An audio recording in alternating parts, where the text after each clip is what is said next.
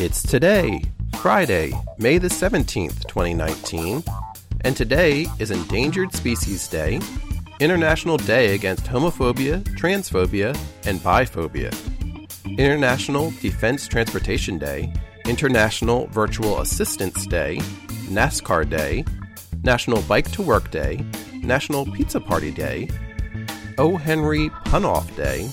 The O. Henry Punoff is a yearly spoken word competition that takes place every May at the O. Henry Museum in Austin, Texas. It is Same Sex Marriage Day. It's Syttende May, which is the Norwegian Constitution Day, the National Day of Norway, and an official public holiday. Among Norwegians, the day is referred to simply as Syttende May, which means the 17th of May. It's World Telecommunications and Information Society Day and World Neurofibromatosis Day. Neurofibromatosis is a group of three conditions in which tumors grow in the nervous system.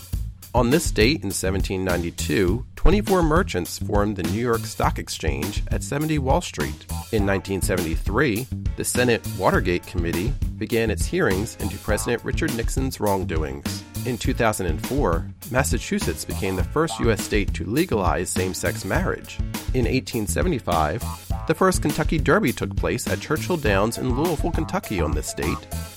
Out of 15 horses, jockey Oliver Lewis won aboard Aristides at a time of 2 minutes 37.75 seconds. The race was won at one and a half miles in front of a crowd of 10,000 people.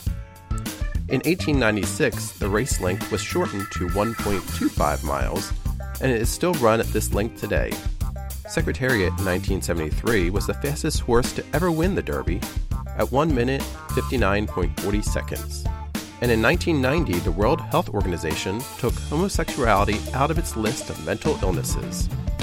Enjoy your day, because it's today, Friday, May the 17th, 2019.